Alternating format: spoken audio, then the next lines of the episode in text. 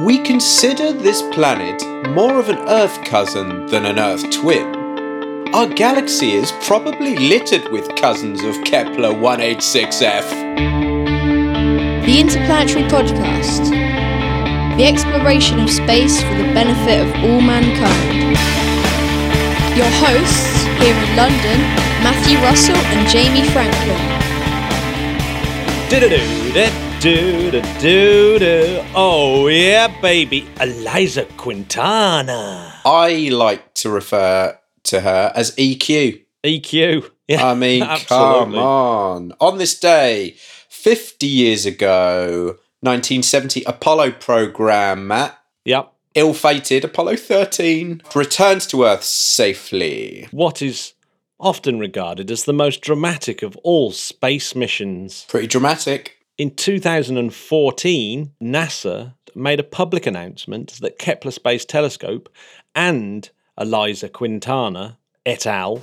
Had discovered the first Earth-sized planet, Kepler one eighty-six f, in the habitable zone of another star. Ooh, ooh, five hundred eighty-two light-years away. Incredible stuff. Now, Matt, we've got a sad moment in the podcast. Mm. Rest in peace, John Conway, inventor yep. of Game of Life. Yeah, hugely influential maths guy. Loads and loads and loads of stuff. Very Rest in uh, peace. influenced influenced Brian Eno. Brian mm. Eno loved that Game of Life thing.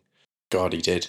Yeah, I've got a great interview today that's going to have to be split up because it was two and a half hours of Whoa. talking to uh, Kelvin Long Kelvin about Long. interstellar travel. Well, let's be honest, Matt, that's a two and a half hour conversation if ever we heard one.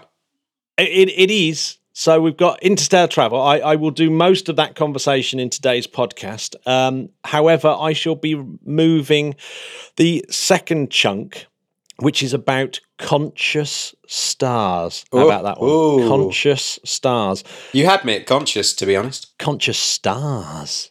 Any Rudy Rucker fan out there will will know what I'm talking about. That should be interesting. So I'm going to move that over to Patreon. There we go. So you can listen to that there during the week when you're bored. Boom. Jamie, what was the big news this week?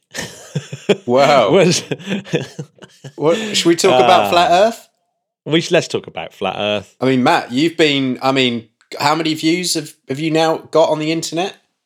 I don't know. It's it's it's considerably more than we get on the podcast Defin- anyway. Definitely more. Do you want to give us a bit of context for anyone who didn't see our Instagram post? Yeah, so there, there's a channel, a U K channel, although I think it's quite big in Australia as well, called Lad Bible. Okay, and, yeah. Uh, Lad Bible, and it's quite, it's quite, it's it's pretty big, isn't it? Lad Bible, and uh, they run a thing called Agree to Disagree, and it's me who they've called a scientist, which is, let's face it, a little bit. That's probably the most inaccurate part of the whole thing. It's pushing it, and it is definitely pushing it. I'd like to think of myself as a science communicator yes. rather than a scientist, and uh, yes, it, it's scientist versus flat earther, and yeah, it came out this week. And uh, it was quite scary, Jamie. I, oh, thought this I is bet it my, was. I was very proud of you. Reputation. You, you. You held your own, and you didn't get you didn't get ruffled by the flat, nasty flat earther. Um, no, no, you did very no. well, mate. You did very well. Um, and uh, yeah, he's not nasty. He's just got he's just got an opinion that's wrong. That's all. Yeah, and remember, you know, he's probably a nice guy, and sure it, he it's is. His opin- it's his opinion that you should hate, and not him. Exactly, exactly. I'm very proud of myself that I stuck to that um, adage. Quite, it's quite hard sometimes. Of course. So go and check it out. Now, I just wanted to address just one thing where yeah. obviously the edit edit makes it look as though I was sitting there going, oh, okay. It got me thinking. He was saying, oh, my God, the Chinese space program is so ridiculously... obviously fake. Mm. And I was thinking, what's he talking about? Because the China, as we know, the Chinese space program, particularly right now, is pretty kick-ass. Although it they've is. had a couple of, although they've had a couple of rocket failures recently, which is a bit worrying. Matt, he referred to bubbles coming out of helmets. That all of their footage was underwater. What's going on? He can only be referring to one event. And that because China became the third country to independently carry out an E V A, uh, mm. an extravehicular activity in a spacesuit. They've only done it once, and that was on the twenty-seventh of September two thousand eight, yes. as you know, on the Shenzhou seven mission.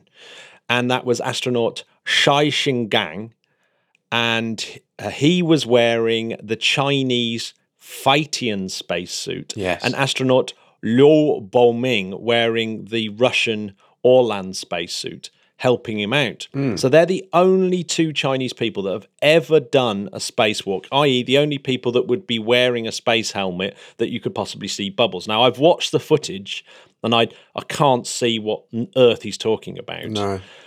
And the only thing I can think of is that someone's found footage of them practicing in the pool, yeah. which obviously you do, practice your E V A in uh-huh. a swimming pool, because it's the only way you can practice. Exactly. We've been to one. Yeah, we have been to the one in, uh, in where was it again? It was in Cologne. It was in Cologne. Uh, the largest European uh, testing pool. Yeah. And yeah, obviously you might see bubbles then. Um, maybe they've seen footage that has been poorly translated, that is from the Chinese to the English, and it's been translated in such a way that it looks like it says that they're doing a spacewalk rather than practicing a spacewalk. Right. So maybe that's, I, I just don't know, but it just is clearly crazy. And uh, I just thought that was interesting. I thought it was just interesting that China have only done one E V A themselves. And that was, yeah. Shenzhou Absolutely. seven. Well, big shout out to the Chinese uh, space crew. We love ya. Well, I want to do another big shout out to previous guest and patron Tupper. Yes. From old Annapolis. We love Tupper. How you getting on, buddy? Uh, he has sent in uh, a, a little update about ah. Osiris-Rex, little spacecraft out in space, and has been practicing landing or doing its little scrape of uh, Bennu. One step closer, eh? A four-hour checkpoint rehearsal. Oh, it comes out of orbit, then does a checkpoint burn. Uh, which which basically puts the spacecraft in a position where it checks its own trajectory, yeah, and works and works out how it's going to get down to the asteroid and do this scrape, because it turns out that this maneuver is so much harder than they thought it was going to be, because it's this asteroid Bennu is much more rocky and boulderous than they thought. So it is. It's going to be very, very hard. So the spacecraft has to rely on its own cameras and its own skill at avoiding boulders. So they've been um, practicing this maneuver of going down and doing all this and looking at the thing and testing out all the equipment. Yeah. They even managed to deploy the sampling arm and things like that with the uh, touch and go sample acquisition oh, mechanism. TAGSAM. The TAGSAM. Come on. Uh, that all went very, very well, apparently. Exceptional, because the whole team, of course, working from home. That's right. You know, they're mostly working from home, and some of them are going in when they have to do critical things like this, including our friend Tupper, who is chief engineer at Goddard. His friend, Rich Burns, which I have to say is one of the best names for a, a project manager at a spaceflight centre, is Rich Burns. Fuel Rich Burns. I mean, it's just, it. um, it's amazing, isn't it? Yeah, it's it's it's awesome. This is what he said. This rehearsal let us verify flight system performance during the descent, particularly the autonomous update and execution of the checkpoint burn. Executing this monumental milestone during this time of national crisis is a testament to the professionalism and focus of our team. It speaks volumes about their can-do attitude and hopefully will serve as a bit of a good news in these challenging times.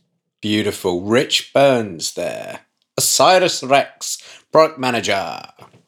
I hope I haven't offended Tupper and his friend Rich, but absolutely legends. Pair of legends. Osiris-Rex, I think, is one of the most underappreciated spacecraft there ever was. It's always having its little... It's always being outshone on a day there where it's done something special by another something special, like the Chang'e four or, or something like that. But yeah, what a great mission. So we, I can't wait. August the twenty-fifth, it's going down to do the actual, actual drop down, where it drops down, Oof. goes near the surface, fires a charge of pressurized nitrogen that disturbs the surface, and then scrapes up what it's um, dislodged, and then brings it back to Earth on September the twenty-fourth, twenty twenty-three. Matt, if you were a betting man, what do you think that material is going to be comprised of? Uh, rock and dust. Yeah, no, no With platinum in there, or oh, anything like there's that. There's bound to there's bound to be some precious metals and things. Matt, you know we were talking about Rich Burns. Do you remember when we worked together and our accountant was actually called Bernadette? Yeah, Bernadette Cook the Books. Shout out to Bernadette. Oh dear, true story. Oh, what else have we got this week, Matt? Well, I think one of the most significant or potentially significant news stories for a while. Yes. You yes. Were it, it might be a very... I mean, the, the indications are here. We're sort of moving towards an explanation about why stuff exists. Ooh. It's a big question. Why are planets and stars and things like that made of matter? And not and not some made of matter, some made of antimatter, et cetera, et cetera. Mm. At some point, more matter was made than antimatter immediately after the Big Bang. And if if the whole universe was somehow symmetrical, that wouldn't have happened.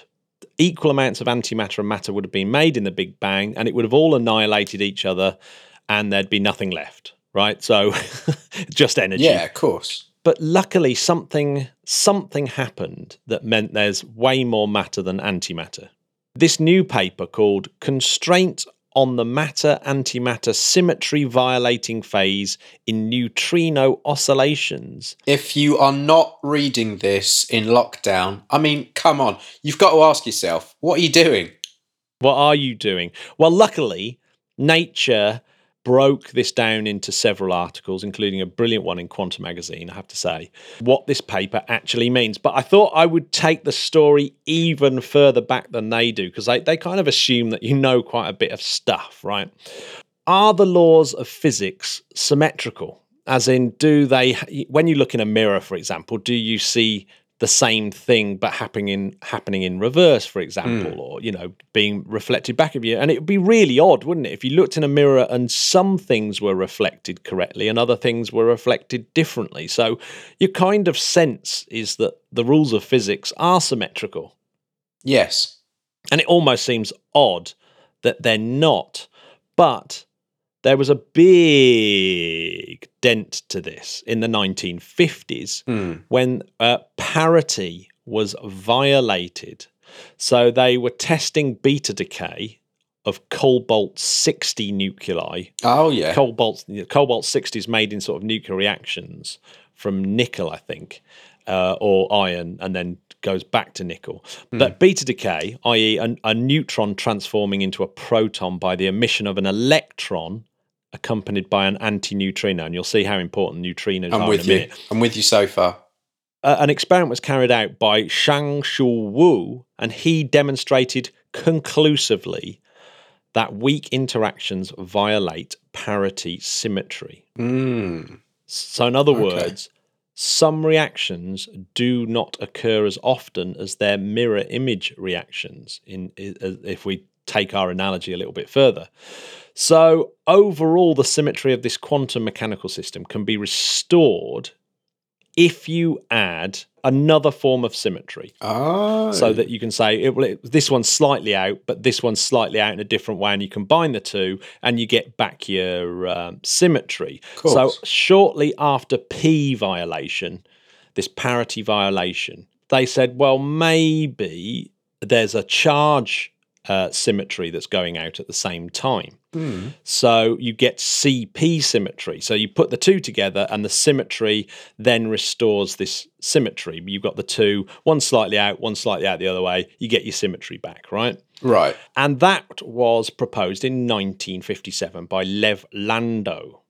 And uh, so that's the charge conjugation symmetry between particles and antiparticles and you put that with your parity, uh, and you get your symmetry back. However, C P oh. symmetry, although although it was proposed as as a way of restoring uh, symmetry after parity violation, uh, unfortunately, uh, in in nineteen sixty-four, James Cronin and Val Fitch mm. won the Nobel Prize later, obviously in nineteen eighty, but in nineteen sixty-four they discovered that there was also C P violation, that kaons, say what? Neutral kaons, yes, the way that they uh, decayed actually violated C P symmetry. So, uh, yeah, that totally shocked the entire physics world, and everyone was going, oh my God. Now, you can do the same trick again, it would seem, by adding a time symmetry into this. Right. So so you can you you add a third term to make it C P T, uh, and that's now sort of a massive fundamental of quantum field theory. So mm. between this charge, parity, and time, you get your symmetry back, even though each of those individually are being, uh, their symmetry isn't quite right, you get it back. Now, in some ways, you think, why do, why do we perceive time as going forward? Well, C P violation actually is a, a kind of really weak arrow of time, that certain reactions aren't reversible because they're different when you time reverse them. So mm. you kind of have to be going forward in time. But it's such a weak arrow, it's it's kind of, it's it's not the sort of full story. Entropy is always considered the sort of big, strong arrow of time. Uh, but no one really has a, a proper explanation for it. So... Arrow of time! Sink into the Nile! Now, there was a guy... So what? Why are we even talking about this, and what, what the hell has this got I to do with... I wish I knew. Ma- matter and antimatter, Jamie? Well...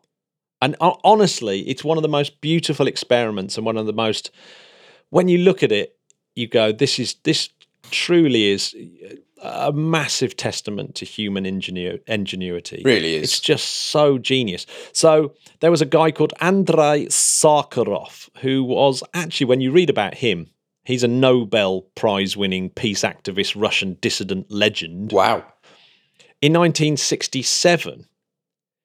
he pointed out that there would there should be certain conditions at the at the right of the Big Bang that would could produce more matter than antimatter. In other words, diff, uh, produce them at different rates. And he set about putting the list of conditions that would need to be met for that to happen.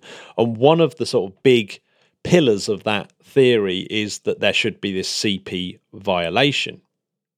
Now, we know that C P violation happens in quarks like kaons, but that's way too small to support that that sort of that that amount of change uh, isn't enough to explain all the matter and antimatter disparity. So it's it's not enough, right?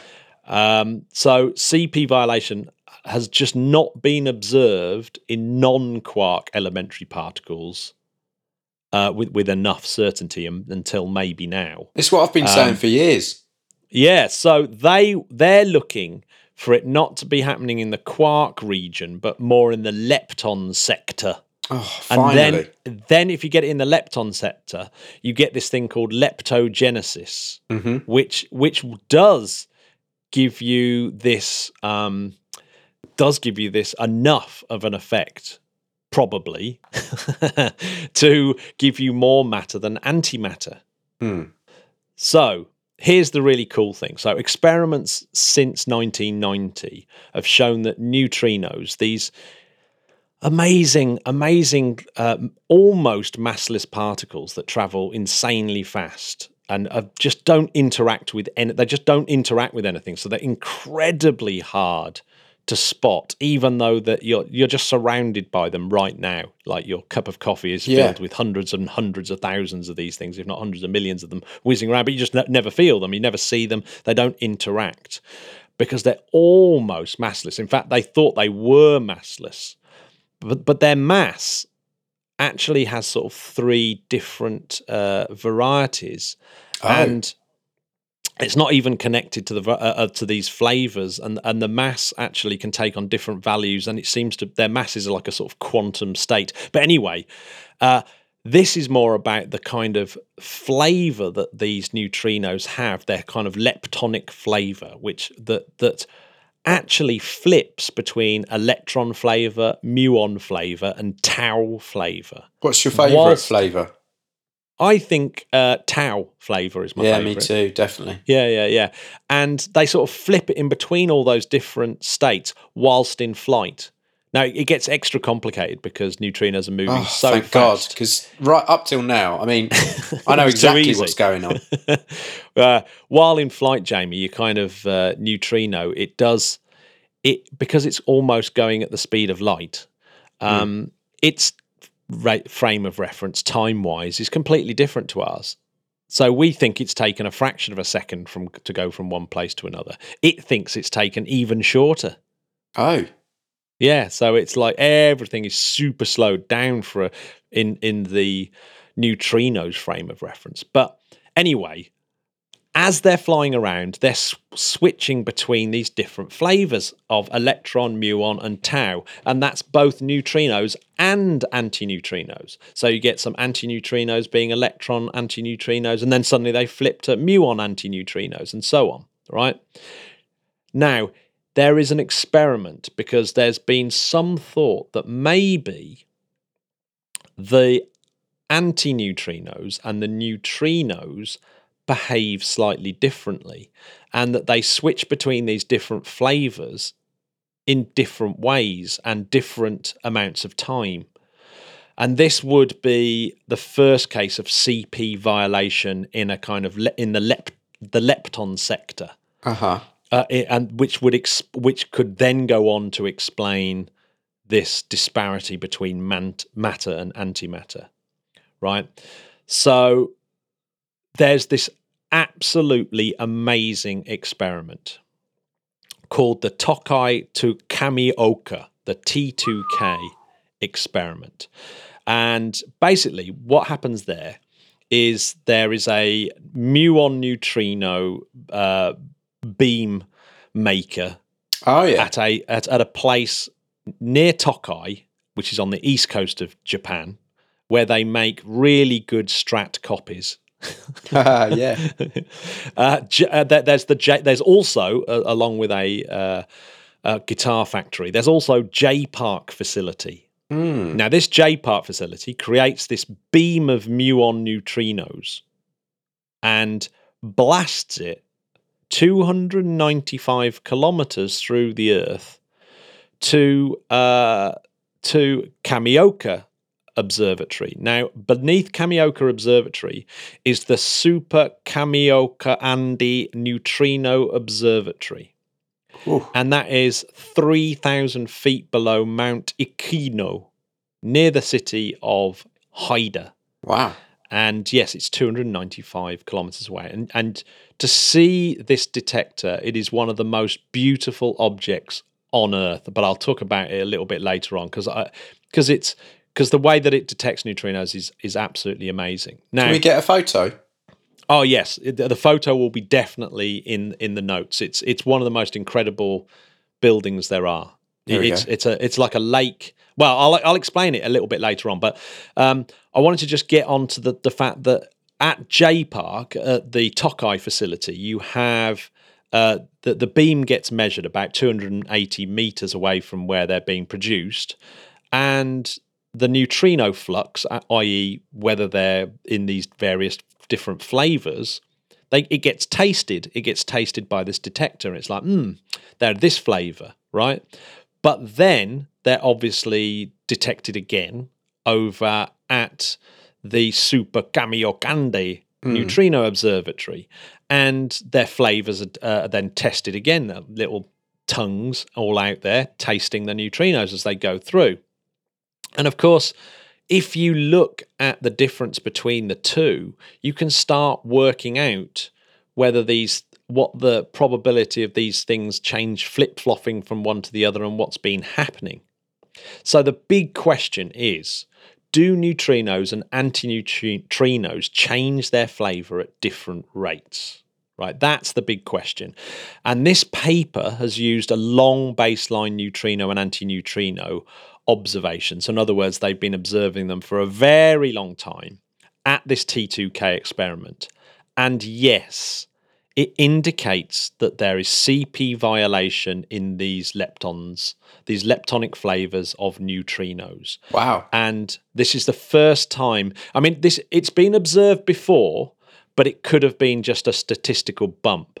Now, this is where it has got up to three sigma certainty. So this is why this paper is being published. Three sigma certainty means that there's only a zero point three percent chance that this could just be a statistical bump in the data, right? So that's right. Still a little bit dangerous. You can't call it a discovery. But what it does do, it makes it the first official evidence of a imbalance between neutrinos and antineutrinos, which, as far as I can tell, is absolutely massive. Yeah, sure. So, yeah. Now, the Americans have got uh, another experiment called NOVA, which is very similar to this, and that's also getting very close to this three sigma uh, certainty level. And even if you added those results up, you still wouldn't get to discovery status. So discovery status, which gets you the Nobel Prize, um, that is basically five sigma. And five sigma is zero point zero zero zero zero six percent chance that there's a fluke in the data set. In other words, Ooh, just so extremely unlikely you can you can rule it out. It's called a discovery. And they're currently building the next generation of equipment to do precisely that, to get this data set up to that level. And that's called DUNE and T two H K. Um, but the, the amazing thing about this is that this this neutrino antineutrino imbalance has actually happened much faster than they scientists thought it would, hmm. uh, which means that actually um, they actually are a, as different as possible, as they're as different as much as possible as they could possibly be within the standard model. So actually, that's that's for once the scientists have had a bit of a kind of Um, easy break there. But unfortunately, Jamie, this is only half the story. All this has done is hint at this C P violation, but it doesn't necessarily mean that this is the story that leads to antimatter and matter being imbalanced at the start of the universe. So that all that all hinges on whether neutrinos are Majorana or Dirac particles. What?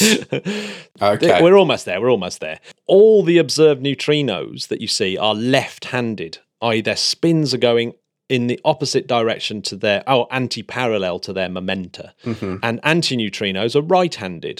What's really odd is you don't see the other-handedness of of each of those particles, the the neutrinos and the antineutrinos. You would expect to see a, a, a right-handed neutrino. Now, what could be happening is that antineutrinos and neutrinos are in fact the same particle, oh. and that and that yeah, a neutrino is the anti-particle of of, of a neutrino itself.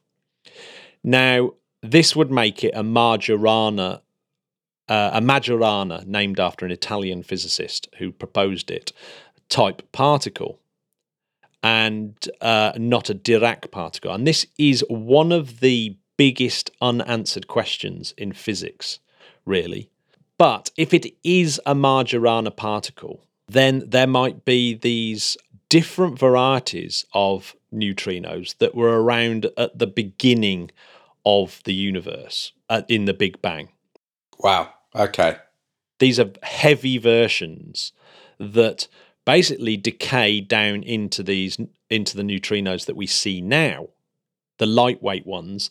You get the heavy ones at the start of the universe.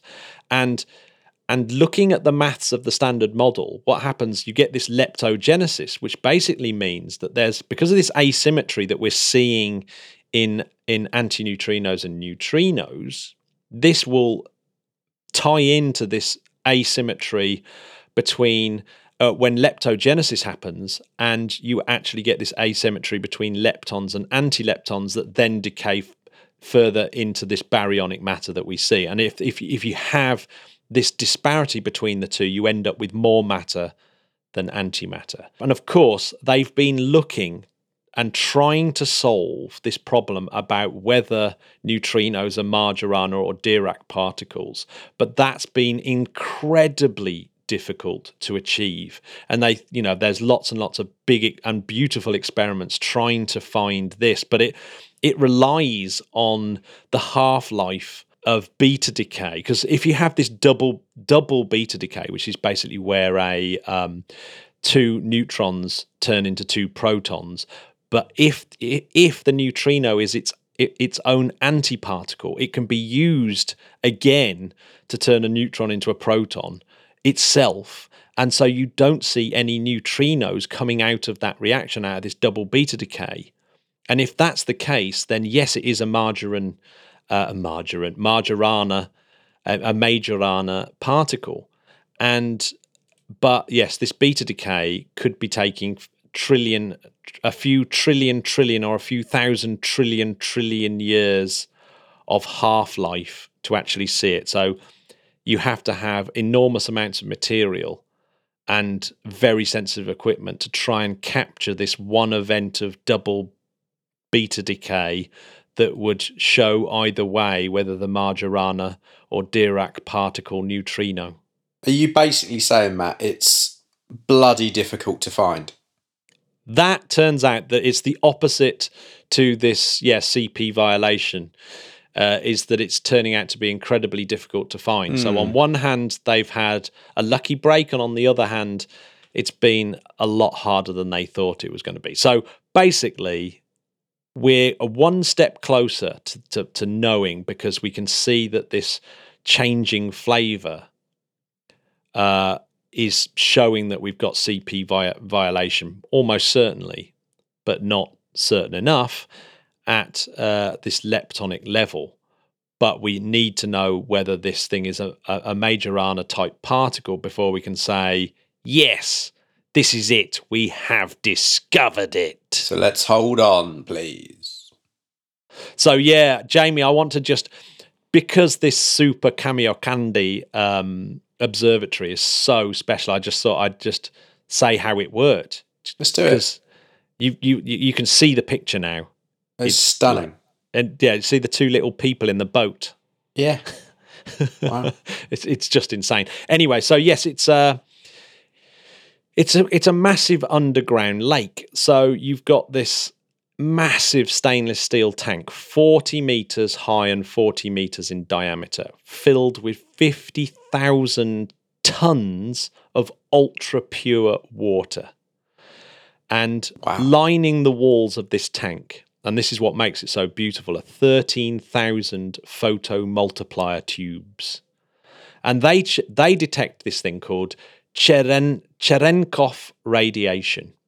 So when a neutrino interacts with electrons of nuclei of water, that's this ultra-pure water, it can produce an electron or positron that moves faster than the speed of light in water. And although that's still lower than the speed of light in a vacuum, thank goodness, or else we'd be into new physics yes. yet again, it creates the optical equivalent of a sonic boom. And that creates this cone of Cheren- Cherenkov radiation light. And and it's from that that the sensor can detect the direction and flavour of the incoming neutrino. That is so beautiful. I can't stop staring at that photo. Yeah, no, it's insane. It's such a beautiful... We will put that mechanism. Up on our Instagram accounts. This could be a very, very important paper, and it certainly gives scientists uh, the will to carry on down this road. Of course, it could still be a dead end. Wow, what an incredible story. Yeah, yeah, yeah, yeah, big time. Jamie, would yeah. you like to hear my conversation with Mister Kelvin Long? I've never wanted anything more. Well, a cootie. Roll it. The Interplanetary Podcast, putting the ace back into space. So I am joined on the podcast by Kelvin Long, who's a fellow fellow of the British Interplanetary Society, who represents the Interstellar Research Centre and has been involved with uh, lots and lots of various different space-related uh, institutions and, and others outside of that. Uh, a bit of a polymath. Uh, welcome to the show, Kelvin. How are you? I'm good, thanks. Yes, like everyone else on lockdown, so uh, enjoying the sunshine there. Yeah, so uh, I'm assuming you're enjoying lockdown a little bit because you're a prolific writer and you like to get down to studying stuff. Yeah, that's uh, for sure. Um, I work from home, so um, it's pretty helpful to have my office at home. Um, however, I also have two small children, so they're very distracting, and uh, I have to lock the door. And but I'm uh, managing to get a few papers written and uh, trying to get some books uh, progressed. So that's that's helpful. Yeah, I think most people know you as a interstellar guy. Who was who was your inspiration, and who is and, and why did you get into researching interstellar travel? It's an interesting question. I mean, my own journey in space, interest in space, goes back to when I was fourteen. I went into a museum and the potteries in Stoke-on-Trent and saw uh, an Apollo exhibit. So that started my interest in space. Um, jumping to interstellar, I think really happened um, from two angles. The first was uh, when I was doing astrophysics masters at Queen Mary College, I met Martin Fogg, and uh, he was a uh, you know a prolific author and a pioneer of um, um, exoplanet sort of modelling and uh, free floating planets and so forth, and wrote the very first book on terraforming of Mars. And he introduced me to the British Interplanetary Society.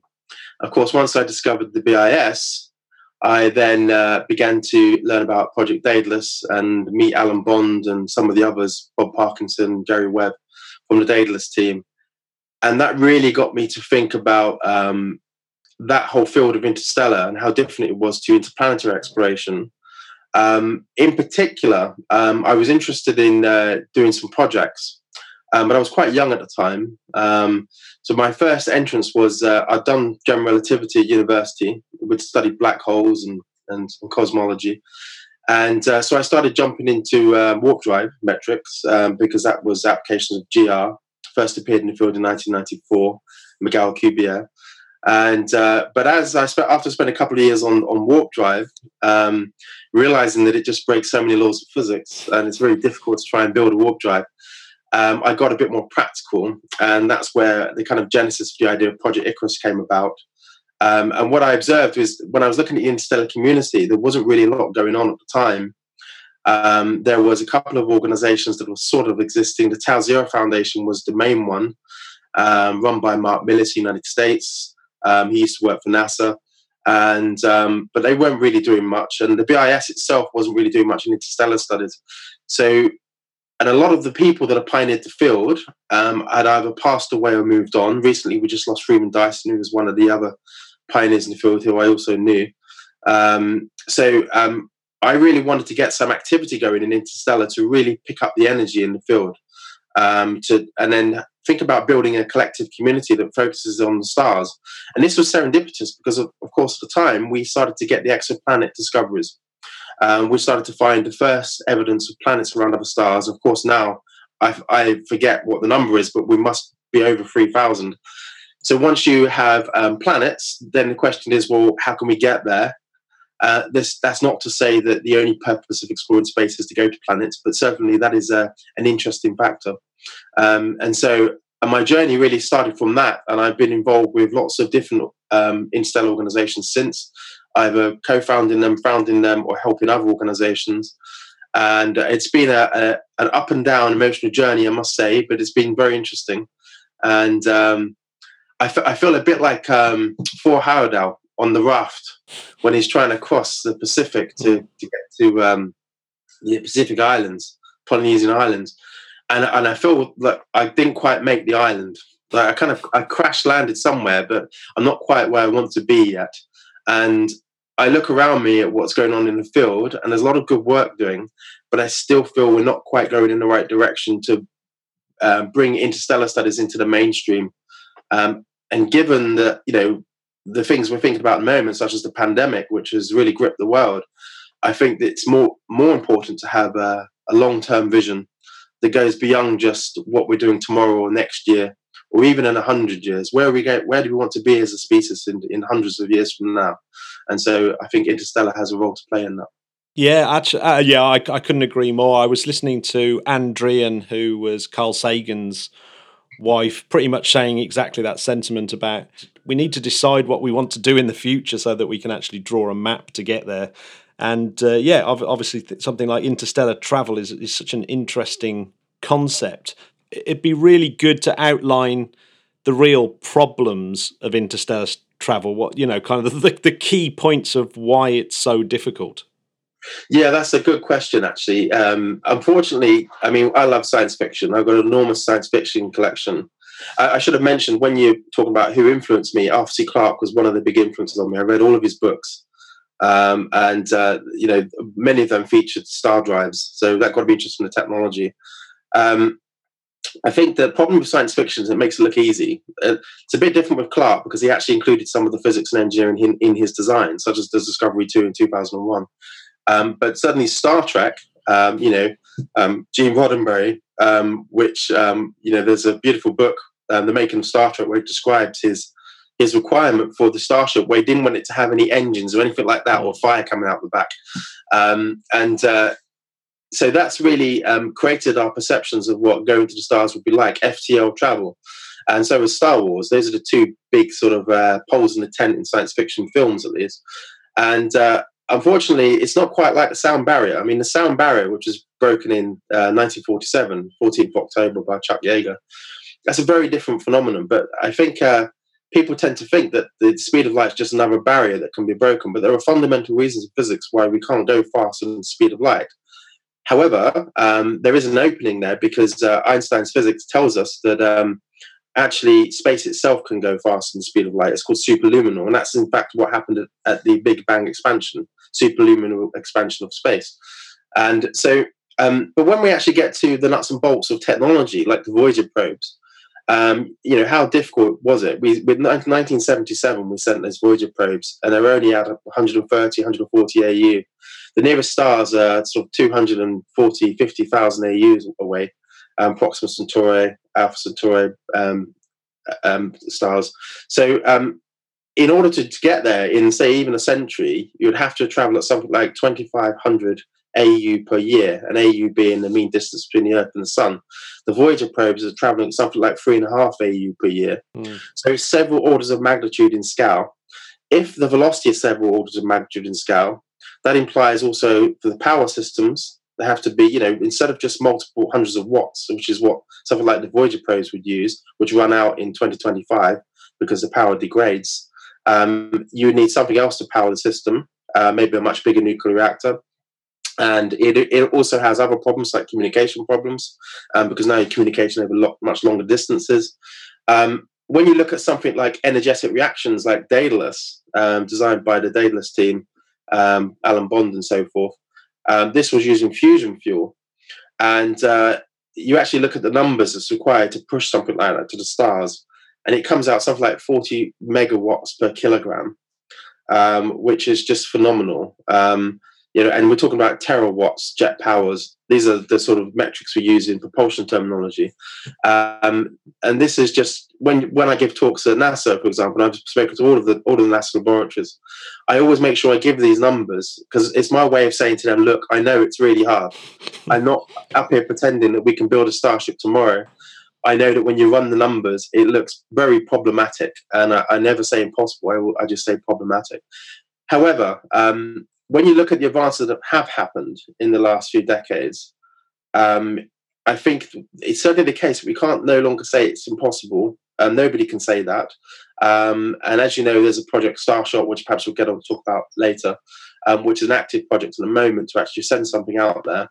So, um, I remain optimistic that over the, this century, um, and my personal goal has always been to work towards, a, before twenty-one hundred launch date, is that we will be sending our first starships towards the nearest stars. Um, but, you know, if we take that Polynesian model again, as Freeman Dyson used to refer to, um, there's other things in between. You know, there's the rest of the planets in our solar system. as uh, possibly brown dwarfs or uh, other um, dwarf planets that are out there, uh, free-floating planets, which we can explore, the Oort Cloud, the Kuiper Belt. So these are precursor missions, which we also need to be launching along the way. Yeah, so in terms of the most promising near-goal interstellar travel, would you say that is something like the uh, Starshot um, type of propulsion? Yeah, so Starshot, as you know, is a directed energy beaming method. Um, we'll talk about specifics of the technology perhaps a bit later, but um, and it's currently costed to be of order, um, I think it's ten billion, the last number I saw, to actually launch the first um, flight of the of a gram scale probe. So this thing is grams in mass. Um, but actually, there's other projects underway. Um, I've been involved uh, the last couple of years uh, with John Hopkins uh, Applied Physics Laboratory on a one thousand A U mission. Originally, there was a proposal in the nineteen nineties from J P L um, for a one thousand A U mission, and that unfortunately didn't go anywhere. That was called TAU, one thousand Astronomical Unit Mission. Um, but the Johns Hopkins people were trying to resurrect this idea. And certainly, I mean, the idea of, we used to talk about two hundred A Us, but given that the Voyagers are effectively there philosophically, you know, they're sort of, they're at one hundred forty A U-ish. So what's the scientific advantage to sending something to only two hundred A U? Um, okay, so you're you're taking measurements of the same particle populations, charged particles, the plasma and helium sheath and so forth, which is very good because it helps you to understand your data a bit better. Um, and we want to understand better the structure of the heliosphere bubble. Um, but really, we want to know what's beyond that, what's outside that heliosphere bubble, um, what's in the Oort cloud. And uh, one thousand A U is just a good number to try and go for. And certainly technologically, if we wanted to send one, if let's say we had a program to launch one within a few years' time, and it was government funded or privately funded, um, and there was a, a decent budget of already billions to do it, um, we could certainly launch that. We know how to do it today. Um, it's just really, it's not necessarily about the propulsion system, it's more about the payload, what you actually want to send. And this is one of the issues with Project Starshot, of course, because Project Starshot is so small in mass, gram scale. Um, the question is, what sort of payload can you fit on that, because it's so tiny? And what's the value of the science you're doing? Um, and, and therefore, does it justify the economics? Well, yeah, can you describe, yeah, even though the propulsion is important, can you describe a little, in a little bit more detail that that one thousand A U mission, what it actually looks like? Or or is that something that's not really pieced together, you've just got some numbers? Or is there a specific yeah, so look so to there's, it? There's no design at the moment, but what there is, is they're, they're basing it on the, the Pluto New Horizons um, idea as a reference. Um, so it's something like a, a thirty watts per thirty kilograms uh, mission. Um, so it's something like a New Horizons, so maybe five hundred kilograms in total mass um, that you would send out to one thousand A U. So it may be do a flyby of one of the uh, the other, either one of the planets or one of the dwarf planets, like Eris or Ceres, or, you know, or, you know, there's speculation that there's an object that's much further out, there's Planet X. Um, so could we do some astronomical observations of that? Um, And suddenly, um, in terms of justifying it, we only have to look at the images we had of Pluto, um, even from the Hubble Space Telescope, which has been a fantastic achievement. And you compare that to the images that New Horizons has taken of mm. Pluto. And it, it, they're just not comparable. I mean, and it really does justify um, why we need to send probes. I wrote a paper on this recently, um, published in J B I S, presented at the I A C in Bremen uh, last year, I think it was the year before. And... Uh, arguing that, you know, there is an argument for why we should be sending probes and not just building big interferometers. Um, but, uh, you know, certainly um, one thousand A U is a, is a good target distance. And uh, there's people been working on this idea for years. You know, Ralph McNutt, Cloud Marconi um, have really been trying to push this mission. I would love to see um, European Space Agency um, or NASA co- collaborate together um, to get behind such a mission, because it, it is viable today. Obviously, when when you when you start talking in you know in billions of dollars, and particularly when it gets to tens of billions of dollars, you, you're talking about you have a choice between something like the James Webb Telescope and a uh, five hundred kilogram probe out to the outer solar system. So, uh, how do you weigh up the, the science that's gained by each? Well, I mean, in, in the United States, they have uh, the Decadal surveys, which is uh, every ten years they review um, what the science objectives are um, as national priorities. So that includes um, sort of galactic and um, planetary um, and heliospheric. Now, now currently, um, the the Johns Hopkins study is a heliospheric um, decadal um, proposal. Um, so its main focus is on the plasma sheath, you know, understanding the solar heliosphere. Um, but it's an interesting one because you can also do some planetary science along the way, um, which, you know, is you would end up having planetary sciences involved in that. Um, so I, I do think it has to be driven by the science. Um, but, you know, there's also an argument for um, getting out there and just seeing what's out there and, and making discoveries, with things we didn't, didn't even know existed. Um, I mean, building a space telescope like um, Hubble or James Webb, and I, I've, I've been to Goddard and I saw uh, um, James Webb um, telescope um, being um, tested when it was there in the, in the um, huge um, satellite sort of clean room. Um, that also, um, I was lucky enough to see the uh, solar probe being firmly tested in the vacuum chamber at Goddard at the same time, which is really cool because my myself and my family's names are all on that on that probe, so that's good to see that. Um, I, I think you do have to do, you know, um, a comparison of uh, the science benefits and then justify the costs. I don't think it's reasonable to just spend enormous amounts on something that doesn't give good science return. Having said that, um, breakthrough Starshot, which is a pri- at the moment and completely financed, privately financed initiative. Um, you know, there's one hundred million at the moment being allocated, and Stephen Hawking was the sort of chief scientist on the board um, before he passed away for this project, and I'm on the advisory committee for Starshot. Um, that's uh, being led by Pete Warden, um, who's a former NASA Ames director, and uh, also Yuri Milner, who's the sponsor. And uh, that is privately financed, and it's, as I say, one hundred million R and D money at the moment for the first sort of six, seven years. And that's making really good progress. Lots of good papers coming out, lots of universities involved in doing experiments. And uh, hopefully that will move forward towards um, a full-scale launch at some point, uh, maybe a precursor probe, a test mission, uh, maybe around the moon and back or something, you know, using laser beam technology. Um, sometimes it takes private financing to do these things. I mean, just look at Elon Musk and SpaceX, what they're doing, which will have... You know, with the reusable rockets, we'll have a revolutionary effect on the rest of the of the launch industry, because what would it take to get the rest of the launch industry to to look, look at those reusable rockets? Um, so if he brings the cost down to, I don't know, a thousand dollars per kilogram or something eventually, um, which is also what, you know, S S T O was attempting to do with Skylon in, in Britain.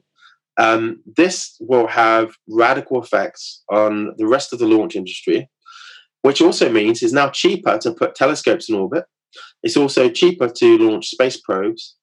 So it has an effect on the whole system. Um, I know Alan Bond's view has always been that you have to break that bottleneck. You have to bring that launch cost down first, um, because mass scale exploration of space is not going to happen unless you can do that. Yeah, I mean, Musk Musk has been talking about three hundred dollars per key, kilogram wow. for, for, Starship, for Starship. So that which which is better than uh, the space elevator. So kind yeah. of, so, so that's that'd be pretty phenomenal. But one, one thing we should say is that um, although, you know, the name is is kind of called Starship, it's definitely not a starship. No, uh, by, by any definition, it's not a starship. But, you know, um, who am I uh, to question Elon Musk's naming rights? So. No, but I suppose it, it may it may facilitate starships. I, I, I guess, but like you said, because we, we it's it changes changes the paradigm, doesn't it, of actually getting things out of Earth's gravity well, which is one of the sort of big big points. Now, while you were talking there, where I was I was thinking about this. Uh, th- just the propulsion of Starshot, where you've got a laser that's pushing something in, uh, uh, to, you know, relativistic speeds. Uh, there is a connection, isn't there, between between interstellar flight and the any inter looking at it, because the en- the the energy is so massive that's w- what's required that uh, you essentially will always build something that becomes extremely dangerous. And when I say extremely dangerous, as in it it, it becomes a, an, a weapon of mass destruction. How, how do you ever get round that that particular sort of problem? Because I can see with with Starshot, when when it actually comes to interstellar missions, you're going to need laser banks that that can be obviously used for nefarious lots of other ways you can use it, and it and, be, and it become dangerous. Yeah, you're you're right. I mean, I think it was uh, Heinlein, the science fiction author, who said something like, um, "Any um, advanced propulsion system can be turned into a weapon," and it is true. Um, I mean, even Daedalus, um, Alan Bond used to say, you could never look at the Daedalus engine because it's so luminous and so intense it would just blind you, and never never mind being in front of it. I mean, you, so you couldn't launch it from Earth orbit, which is why they launched it from um, one of the moons of Saturn, in theoretically. Um, so um, Starshot has the same problem. It's directed energy. Of course, the U S has a long history with uh, Star Wars program under President Reagan and so forth. And Um, well, I mean, if you look at the original proposals for directed energy propulsion, uh, which really came out of uh, Robert Forward, who's a brilliant American physicist who unfortunately died, um, but he did such an amazing work. He he was on a quest to find propellantless travel. So he was looking at antimatter to start with, because that um, is much more efficient compared to, say, fusion. Um, but then he started to look at S A Ls, then he started to look at lasers, and, and then also microwave beams, masers. Um, and he um, really pushed the field. He even presented a paper, I think in nineteen seventy-six, uh, to the U S Congress, um, saying that we could build a program. And they said, when could we launch the first mission to the stars using this project? And he said, around year two thousand. So he was very optimistic. And this was something like a one-ton probe called Star Wisp. Um, but his his architecture was based in Earth orbit. So it was using these massive Fresnel lenses to reconverge the, the beam, because the beams will tend to diverge, something called Raleigh's law. And uh, so you have to recollimate the beam, because once the beam starts to diverge, you no longer have full pressure on your surface. So he built these massive uh, Fresnel lenses, like five hundred thousand tons in orbit. So that's an enormous scale project. Then you have a laser which gets light from the sun, pushes this S A L, uh, pro- pro- reconverges this beam, and then pushes on a one-ton S A L that's maybe, I forget the dimensions of it, maybe ten kilometers across or something, and it pushes it to the stars. Um, but in in principle, I mean, if you look at the Gerald and Orr studies um, in the nineteen seventies as well, um, they were talking about getting solar power from the sun. So similarly, you could use that same architecture to power the national grid or to push satellites. But you're right, you could also turn it on a, an enemy country uh, and take out an enemy country.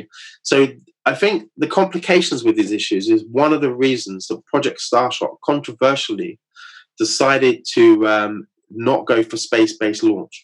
So their architecture is to have ground-based beaming.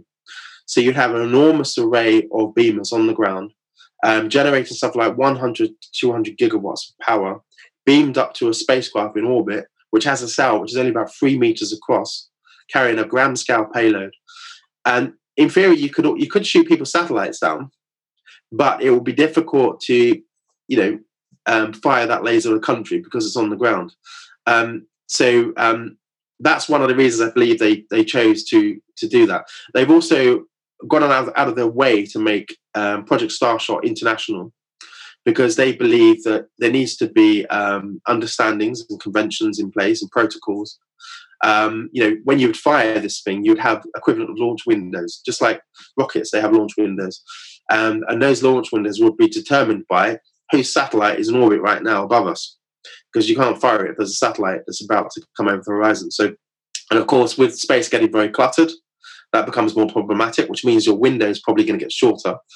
But, you know, in the architecture, these things only fire for a very short time. Um, you're talking about five, ten minutes. Um, firing time, and uh, they accelerate the probe to something like ten thousand G um, at twenty percent of the speed of light at sixty thousand kilometers per second. So if you can find a five to ten minute launch window, you could fire this thing.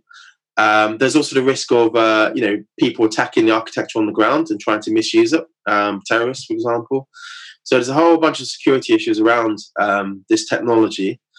Um, and so it does probably require, in the same way that a project like CERN was international, or the International Space Station, by definition, is mm. international, um, something like Breakthrough Starshot um, will probably be an international project. Um, it may be that there are primary partners involved, um, such as the United States, which is primarily leading the project. Um, but I don't see any reason why you wouldn't invite other countries in to be involved with it. um, and for them also to fire their own experiments, their own probes with their own technology. And that is really exciting because now you allow for innovation in the probes themselves. You know, one of the things that justifies Project Starshot is min- continued miniaturization of electronics. And, uh, you know, we're talking about launching this thing in maybe twenty years' time. Um, and if, if microelectronics continues to follow a Moore's law, then um, who knows what we can fit in such a tiny package. Yeah, well, there's plenty of room, isn't there, down there, as Feynman said. So just to give people a, a kind of feel for how hard it is to get to another star, if you if you were to use conventional rockets, like if you were to use the space shuttle going mm. flat out with chem- chemical rockets, um, and it had to get to Proxima Centauri with just uh, in in a human lifetime, say eighty years, it had to get there. Conventional rockets, it would need a fuel tank the size of the observable universe. And I always think that just that says everything. It just the amount of energy that's required to push push you in a reasonable time frame, such unbelievably vast dis- distances. It's just the the vastness, isn't it? That that's just mind-blowing and almost incomprehensible compared to even the size of the solar system, which in itself is incomprehensible. So with something like Starshot, when you send a small gram probe to try and to get there with this enormous amount of energy, uh, the, the first things that, that pop into my head is, how does the probe itself survive ten minutes of this intense energy? And how does it just survive the journey? Because it, it's not just empty space, is it? It's got to uh, traverse space that's bound to have, I mean, anything of any any size is going to rip that thing to tiny pieces. So how how do you get around that? Yeah, so just, just a quick comment on your other um, comment, first of all. Um, the, the problem with chemical technologies, of course, is it's fun- fundamentally limited to about five hundred um kilometers per meters per second exhaust velocity, which is a fundamental restriction on its performance. Um, so um, yes, uh, so unfortunately, I've done a lot of work on uh, particle bombardment. Um, when I joined Project Starshot, uh, my capacity is actually to be a member of the advisory team, which basically means don't do any work, just advise us and come to meetings, which is really fun. You know, good, great fun meetings, really good discussions, and we discuss all, all the sort of proposals that are being made and how we can move the project forward and so forth. Um, but as a, as a physicist, my nature is to, to do calculations. So I jumped into the particle bombardment issue um, because uh, when um, the project was launched, Yuri Milner announced nineteen sort of technical engineering and physics problems we needed to solve. And one of them is, you know, as this thing's flying through space, what's the erosion of it? Um, and that erosion is really um, down to two uh, um, factors. The first is uh, is dust itself. There's an enormous amount of dust out there. And the second is to charge particles. So the hydrogen, helium, um, electrons, whatever else is out there. Um, and so they all act to erode, erode the structure. And they also potentially um, can be, you know, they can charge the structure and cause flip switching, as we know from conventional space missions. Um, instances have actually happened. Um, if an electron gets inside, inside of a microelectronic circuit, it can flip switch it. So maybe you'd end up with an engine firing some, you know, before you intended that to happen. So, um, but what I found is that actually the um, the biggest effect is the dust. Um, there are particles out that we believe as big as five, as I think it's fifty nanograms in mass, um, which is pretty big. And these things are microns across um, in size. Um, but when they hit your spacecraft, which is moving at twenty percent the speed of light, Um, you know, this potentially can have a devastating impact. It's like a little miniature bomb going off. Um, but what you can do is you can look at the particle distributions, because you can, there's an average um, mass of particle, dust particles, or mean, and there's uh, the smallest and there's the largest. And what you find, of course, is that there's less of the largest and more of the smallest, and there's an mean between them. And so you can play a statistics game. And I, I think what you do is, it's not the fact that you just launch one of these things. You can launch many of them. Because once the architecture is in place, you can just launch thousands of these in, in principle. And then the probability of you getting through is quite high. Um, so you have to accept that a certain fraction of them will be lost um, because they will be hit by a large dust particle. Um, but a certain fraction of them will get through. What that fraction is, I don't yet know, um, because it really depends on um, you know, our knowledge of the interstellar medium is pretty good, but there's still a lot we don't know about it. Um, we've got an idea of what its matter density is, what the proportion of particles to dust is, and so forth. Um, but this is one of the reasons why we need the one thousand A U mission and, and the post-Voyagers, um, because we could really, um, you know, start to take some better measurements. Um, you know, one of my concerns about the, the Voyager probe is very successful, but I learned that, um, for example, the magnetic field measurements, the actual magnetometers on board were designed to measure magnetic fields around Jupiter, uh, the gas giant Jupiter. Um, and those magnetic fields are quite large. And so the sensitivity of the instruments were designed to measure large B fields. But of course, when we're talking about B fields in the interstellar medium, they're much smaller. And what I discovered is that um, the actual, what's called the standard distribution, um, the, the, the if you like, the margin of error on those measurements is what's called one sigma, which is very low. In other words, uh, we have the magnetic field measurements from the interstellar medium, but we have low confidence that those are giving us an accurate picture. Um, and so we need to send another probe or more probes um, to actually characterize that data a, bit, a lot better, so that when we come to launch in Starshot, we know exactly what we're flying through. Is, are there any numbers when it comes? Because I'm thinking if you're launching thousands of these probes, how expensive is the actual launch of a probe in, in terms of switching on the laser beam and working it for ten minutes? What's the cost of that compared to the cost of building this tiny little probe? Presumably it's yeah. the laser that's more expensive than the probe yeah, at this the, point. The, the actual cost of the probe is is tiny. Um, it's um, the, the biggest the biggest cost by far is the laser. Um, the problem, if you look at the moment, um, so, so we talked about Moore's law um, in electronics, and we know roughly where we need to be in twenty years' time with that technology to get more instrumentation on board the, the tiny little probes. So these things, could, in principle, could be as small as a grain of sand with a three-metre sail pushing them. So at the moment, the cost of lasers is something like one hundred dollars per watt. Uh, forgive me for using dollars, but... Yeah, yeah, that's know, fine. It's off order, so you can yeah. use pounds and dollars. Um, so what we need to do to make to bring the cost of the flight down to about ten billion dollars is we need the cost of the laser to come down to about five cents per watt. So you can see that's an enormous reduction in cost. But that's over the next twenty years. And uh, the guy that's really pioneered a lot of the studies on this and was one of the founders of Project Starshot is Phil Lubin from University College Santa Barbara, California, Santa Barbara. And he's uh, um, done some extrapolation studies, and he believes that um, the cost of lasers will come down to that sort of level over the next two decades. Um, and that then makes the, the mission viable. Um, if we can't, then, you know, the total cost of the flight, in terms of building the architecture at least, just to get one flight, it then goes up. And so it's difficult to justify it. So you, you're really, you're, you are dependent upon that. There's three kind of uh, holes in the tent for Project Starshot. One is the miniaturization of electronics. The other is the laser, getting the cost down and, and being able to, no one's ever built a gigawatt power laser. That's the other thing. Got to build gigawatt power lasers. And, and thirdly, it's the array itself. Because remember, um, we're not just talking about one laser. Uh, we're talking about potentially hundreds of, of, of these lasers, all, all converging at a point. Um, this is called a phase laser array.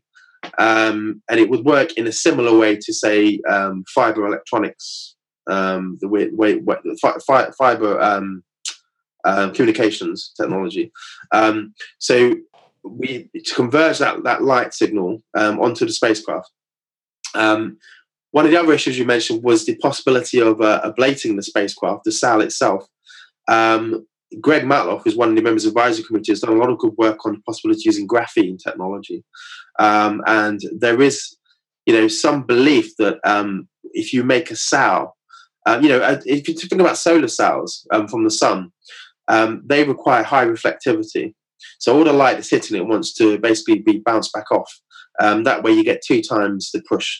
That's the momentum that pushes the sail forward. Um, well, with these graphene sails, potentially, Um, you can reflect a lot of that energy. And so there's um, a lot of work being done in graphene cell technology.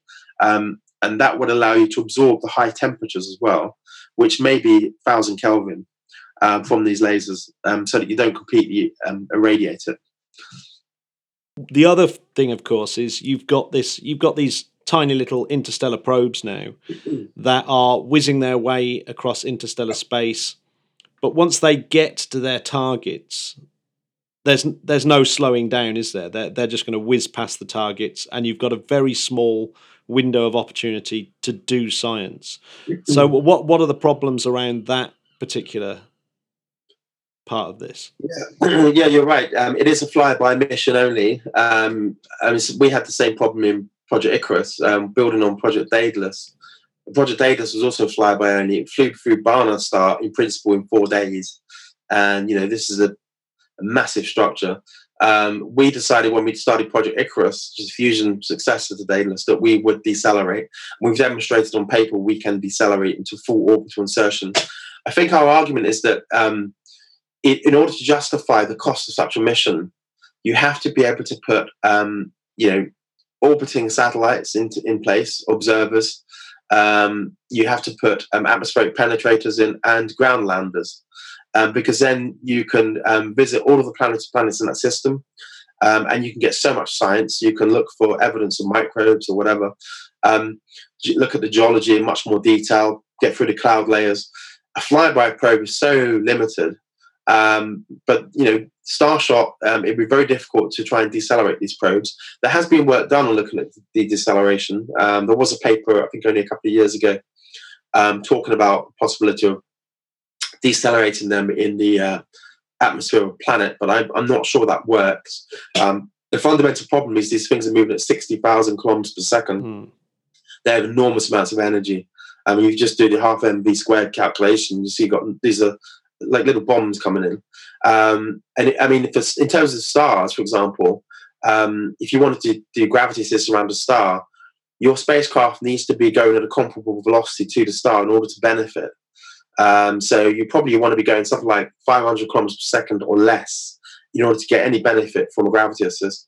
So gravity assist is ruled out. Um, so really, these are fly-by probes. Um, but, you know, um, the current um, architecture was that we just want to take a photograph of an exoplanet close up.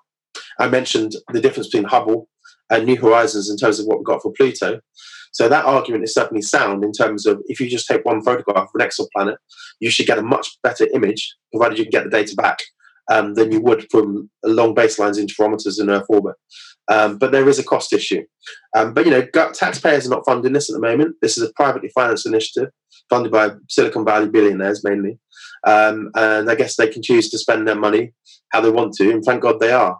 Um, but, you know, I, I can see a, a point in the future where government might get involved Um, in helping to fund some of these projects if they start to show a significant science benefit.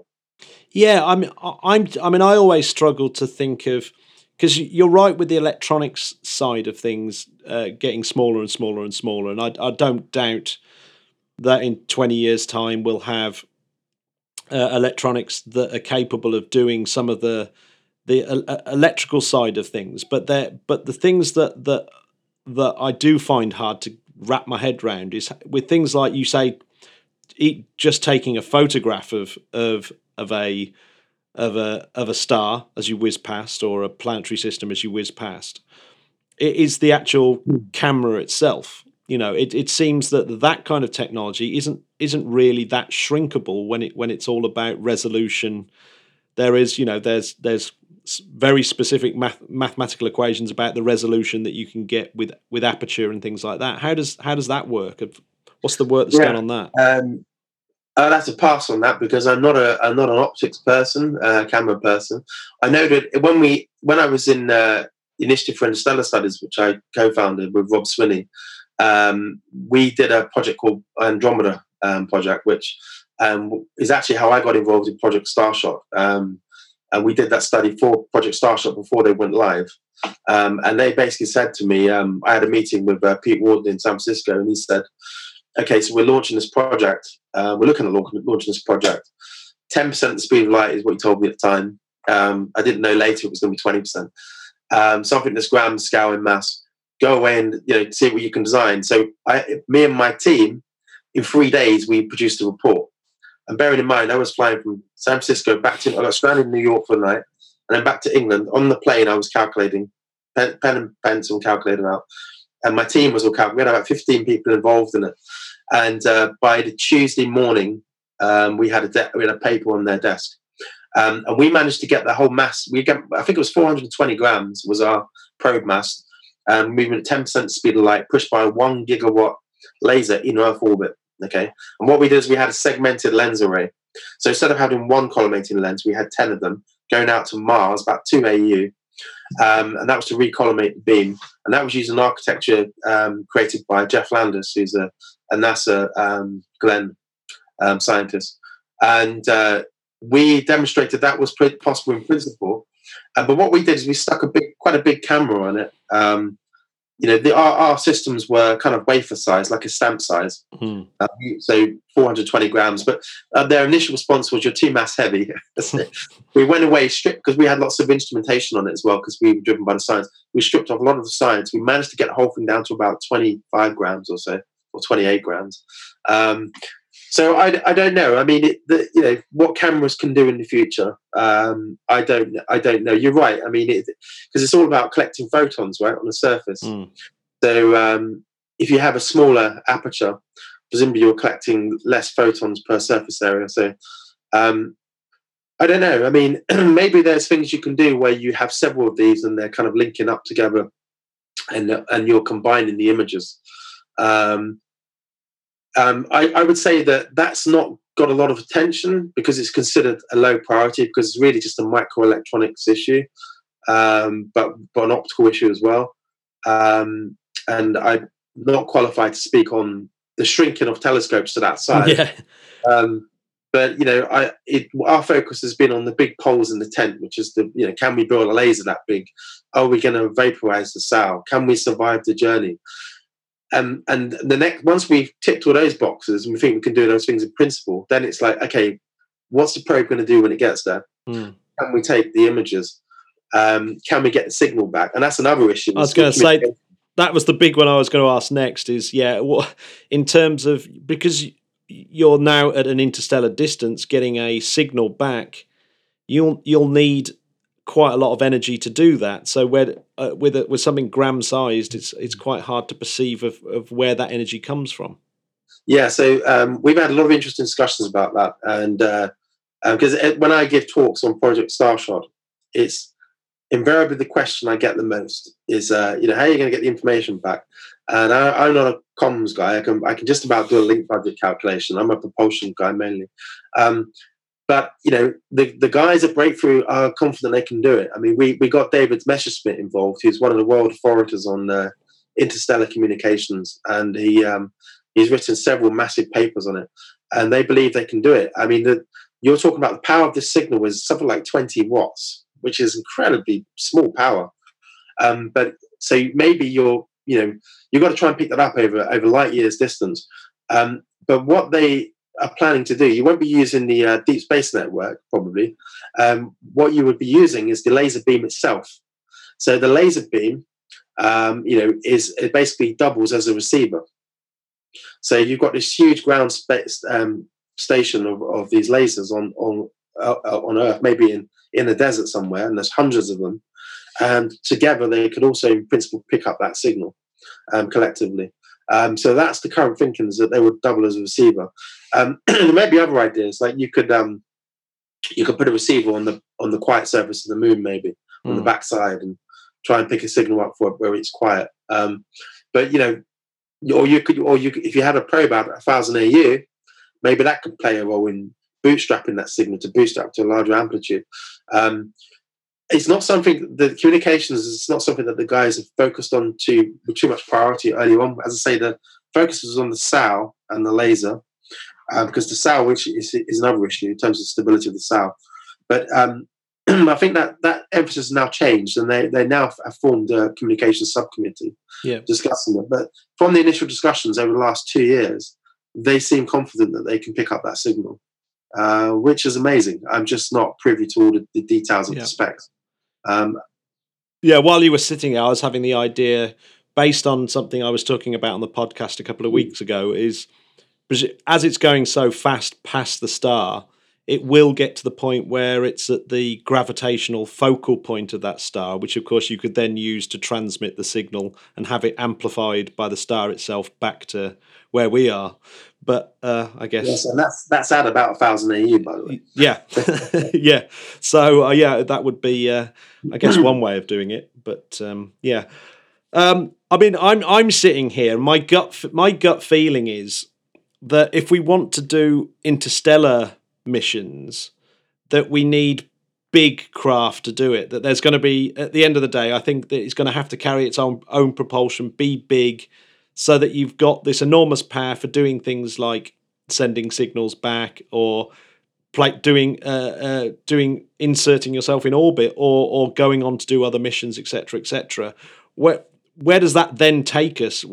Is is that something that's been looked at? Sort of the actual vehicle itself being the having the propulsion on board and the technology and all all the science, et cetera, on board. Yes, it is. Um... I mean, you're right. I mean, the projects like Starshot and other ones, ventures we might launch, are really exploration missions. Um, they're not certainly not colonization missions. They're just really taking the temperature of the water, if you like. Um, they're telling us a little bit about what's out there, improving our, our knowledge of the interstellar medium or the properties, um, confirming that, yeah, we think there's an exoplanet and now we've got a picture of it. This all helps start building. It's, it's reconnaissance, right? So ultimately, Um, humankind has to um, build a starship and get out there. Um, you know, it probably wouldn't be like um, Enterprise, um, you know, with a big warp drive, and but it, it may be similar in that you would have literally crew members with families on board. I mean, um, let's assume that we don't achieve any life extension, um, you know, um, as some people are working on at the moment, and we only live to sort of eighty, one hundred if we're lucky. Um, then the first the first crew that's on board, maybe they're in their forties, thirties or forties. There's an argument you might want to, might want to go younger. But certainly, um, you know, to get to the stars in sort of even one hundred years, as I say, you have to go incredibly fast, um, twenty-five hundred A U per year. And um, but even when you get there, you, you know, your crew has died. And so now you've got a new generation. So you have to have a, a, a generation of babies born on board. And then you have to train them into to to run the ship, to prepare the power systems, to you know um, repair the communications, and to do the astronomy and explain to them why why we're out here. You know, and what, what I find really interesting is that um, I mean, it's it's when we look at history, all the great adventures of history. You know, whether it's Columbus who discovered America. You know, he didn't discover it, of course. Uh, there was lots of people living living in America when he when he got there, but. Um, All of the great, you know, mentioned Kon-Tiki and Fort Heyerdahl, um, you know, that sort of mm. mission. Um, all the great adventures of history. There's when you think about all the all the adventures we still have to have. You know, whether it's you know in the past climbing Everest, in the future we're going to climb Olympus Mons on Mars. This is a great adventure that still awaits us, um, and without doubt, it probably will be full of tragedy. People will die uh, because some missions won't be successful. And some some will be successful. Um, what I find interesting, actually, the idea of a world ship, this, which is what we're talking about. And again, Alan Bond and Tony Martin produced some of the first pioneering papers on this. They looked mainly at the propulsion and the habitat mass, how much atmosphere you need and so forth. Um, but what I find really interesting is whenever I get into discussions of world ships, it's not the technology that dominates the discussions. It's the social culture issues. It's like, what kind of a governance structure would you have that works? Because can we say with confidence that we've tested all of the uh, all of the governance structures on Earth at the moment, all our different ideologies, that we know which one works? Um, you know, because uh, so far they're not all they've all got their down downfalls. And um, yeah, we look at how we're handling the uh, the COVID nineteen situation. It's uh, mm. doesn't necessarily reflect well on our governance models. So, how would you manage uh, a starship of maybe a thousand people? Um, how would you police it? Um, how what what would happen if there was a pandemic that broke out on a starship? Right, are you, you're going to isolate everyone inside their tiny little crew cabins? How much you know? How much support mass do you need? This is why the studies by Gerald O'Neill in the nineteen seventies are very important, because um, I think he concluded you need something like sixty-five tons uh, per person of supporting mass in terms of water, food, um, oxygen. Um, for a space habitat like an O'Neill colony. Uh, the Russians have done studies. Uh, they conclude, typical of the Russians, you could get away with a lot less, like fifteen uh, tons per kilogram. But, but, you know, it's, it's something in that range that, you know, maybe sort of ten to one hundred ki- tons per kilogram for a human being. And so if you had a thousand people and that, just run that numbers up and you start to get a massive structure, never mind adding on the propulsion system, the power supply. So probably what you'd want to do is to have um, a strategy where you'd have either several starships or um, or it's one starship, but you cordon off. So there's different um, colonies, right? So and I know this idea has been explored in, in science fiction. This way, if there's any problem in one, the others can help, or you're isolated from the problem. If it was a pandemic, for example. Um, and you need to have um, the ability to automate uh, reusable materials on board. So if something breaks down, you know, you need to be able to manufacture those materials on board. Um, and this is the beauty of three D printing, because it has massive implications for the future of space travel.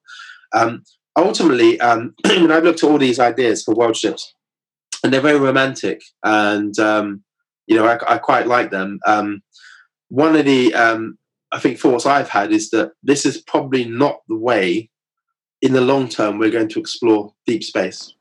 Um, and there's a limit to how far you can go, which we can get to. Um, I, I think it's more likely that um, maybe you would send something like a Starshot probe, which would be easier and cheaper to do. And as it gets towards that stellar system, it grows itself, right? So it's like a biological, organic starship. So it's it's starting to get the light from the stars. It's approaching it. And so it's got energy. And that energy starts to grow the structure in the way that a plant will grow or a crystal will grow. And it starts to construct its own starship. And maybe maybe once you've built the fundamental structure, it then, you know, the program would tell it to start to then take the embryos that you've got on board and to start to grow those. So maybe you start to grow a few crew members. Um, and the robots, you know, the artificial intelligence, which is what the program would be constituted on, will do all of this. They do all of this thinking. And and then you get there and you arrive at your planet or you arrive at your moon or wherever you're going or just your your your orbit, and um, you grow everything in situ. Um, in, in principle, you can grow an entire civilization um, just from starting from that little premise. Um, you know, and I think that's probably likely the way um, deep space exploration is likely to go in terms of humans getting out there, unless we can find a loophole like wormholes or warp drive. And at the moment, um, you know, the evidence is not strong that we could do that. Yeah, I mean, it'd be it'd be a really strange.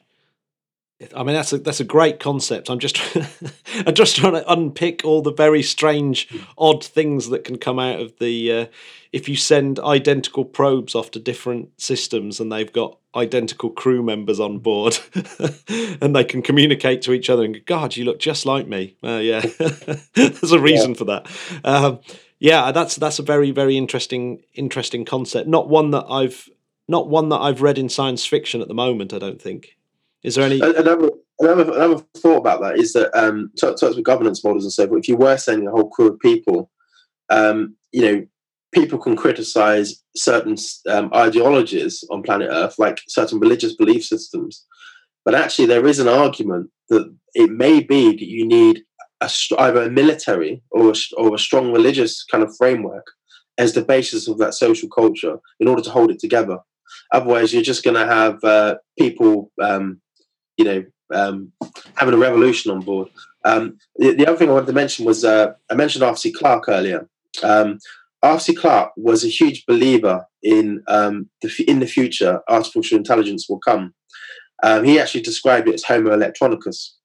And he talked about this in Profiles of the Future, which I think was published in nineteen sixty-eight.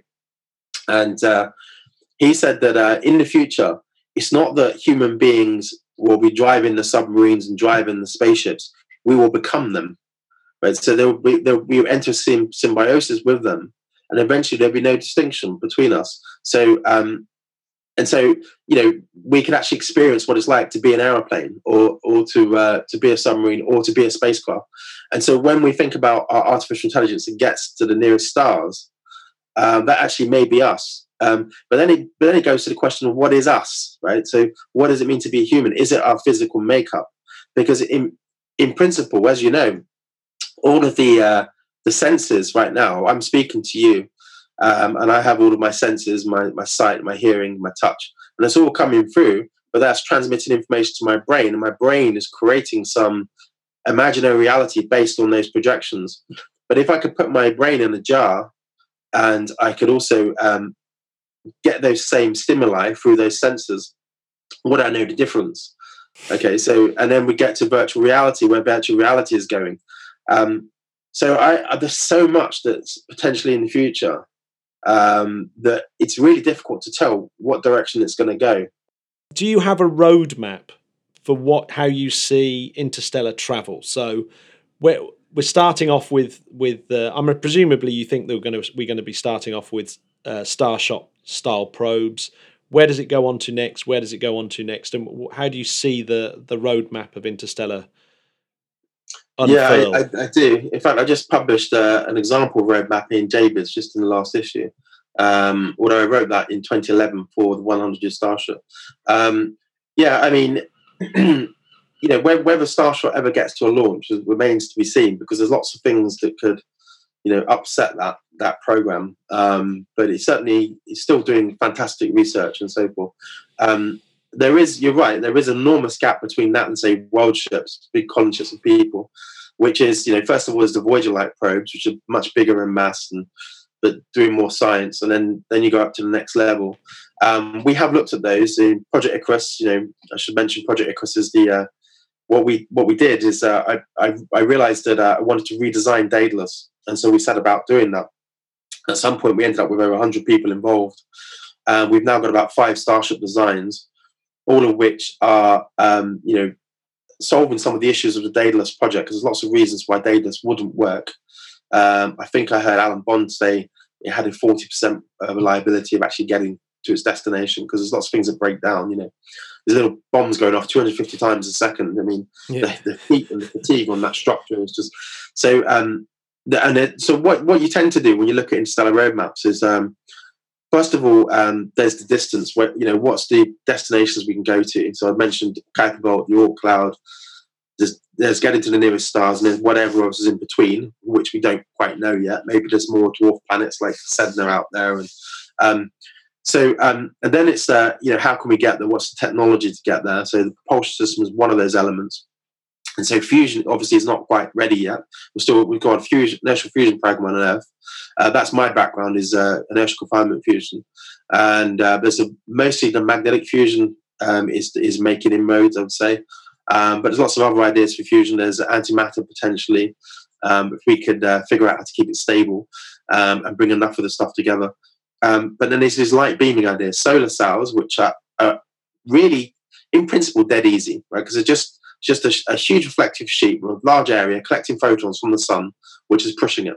The problem is, as you know, gra- as gravity falls off inversely squared resistance, so does light. And so um, as you get uh, further away from the sun, Um, the pressure on the cell falls off. So in my opinion, solar cells are not really a good idea for interstellar missions unless you um, um, furl an enormous cell like tens of miles across really close to the sun. Then you can get the acceleration. But you know whether the material could survive that enormous luminosity, ten to the twenty-four watts, whatever it is, from the sun, twenty-six watts. Um, so um, so that's why you go to directed energy, because you can beam energy, um, or you could beam particles. So there's lots of these uh, propulsion systems. What I would say is that uh, um, there's an, very little going on in terms of other possibilities. There's lots of conjecture out there about space drives, you know, which is the idea of, uh, you know, there's the, the, the interstellar ramjet, the idea of mining interstellar hydrogen in the interstellar medium is, is sort of like a space drive, but it's, it's not actually mining um, the properties of space itself. Um, but it's it's mining hydrogen in space. But there's other ideas where actually we believe there may be energy trapped up um, in the quantum vacuum itself, and so if we could tap that, you know, that that would certainly enable um, a game changer. And there's very little research going on. There's been a few papers. There's been a few studies, um, and these programs just are not being funded with any kind of rigor and uh, and determination. Um, So I would like to see some of that done. So if I was to sit down and someone said, okay, uh, we're going to allocate several trillion dollars, which is what in the current environment is very unlikely because we just spent it trying to deal with the pandemic. Um, it, it does amaze me how, um, by the way, you know, when we had the financial crash years ago, we were suddenly able to produce billions of dollars um, mm. to bail out the banks. And right now, I'm not saying we shouldn't, but we're producing, you know, trillions to sort of um, help out with the economy and so forth um, before it crashes. And yet, when it, when we get back to normal times, you know, even Apollo was like four point six percent of his G D P. Um, the, the actual spending on, on space is incredibly low. Um, and yet, it's been estimated that um, I saw a paper recently that the actual return on investment for Apollo was something like two hundred billion dollars on the economy. Um, so you get enormous returns in space. Um, so, um, you know, in order to build a roadmap, I, I would say we need to do more research first. It doesn't. It does, it's not to say that I want to. I don't want to do those one-shot missions. I'm a big fan of the moonshot idea. The idea of it's not necessarily a sustainable program, but it, you just want to launch something, and, and even if you just do it once, just to see what you can find out and what you can do. Okay, so um, and that's what I think is the value of Starshot. Unless it builds that architecture up and it starts launching thousands of these things, and then that value is amplified even more. Um, but I, I personally want to see a lot more R and D done. I want to see the universities get more involved in interstellar flight, um, rather than it being seen as just a science fiction field, which I think historically it was. It's taken a long time to improve the credibility of the field. Um, you know, we I mentioned warp drive. You know, it wasn't until nineteen ninety-four when a Cardiff University Mexican physicist, Miguel Alcubierre, decided as part of his postdoc work to write a paper, because he can get away with it then, because it was just a, a Gedanken experiment, a thought experiment. And uh, he wrote a paper on whether you could use G R, general relativity, um, to actually give you something like the warp into space. And that that produced thousands of papers that have followed. Um, it's just, it started a whole field of warp drive, you know, when we actually do it. And, you know, in principle, we can. It's just there's lots of other re- things that, you know, just like the, the thickness of the bubble has to be Planck scale length. And it just creates such extreme energy densities that you effectively get like black hole singularities surrounding the vehicle. And it's just, there's loads of loads of physics issues. Um, so I, I would personally like to see more of the universities um, and even private industry get involved with some of these technologies.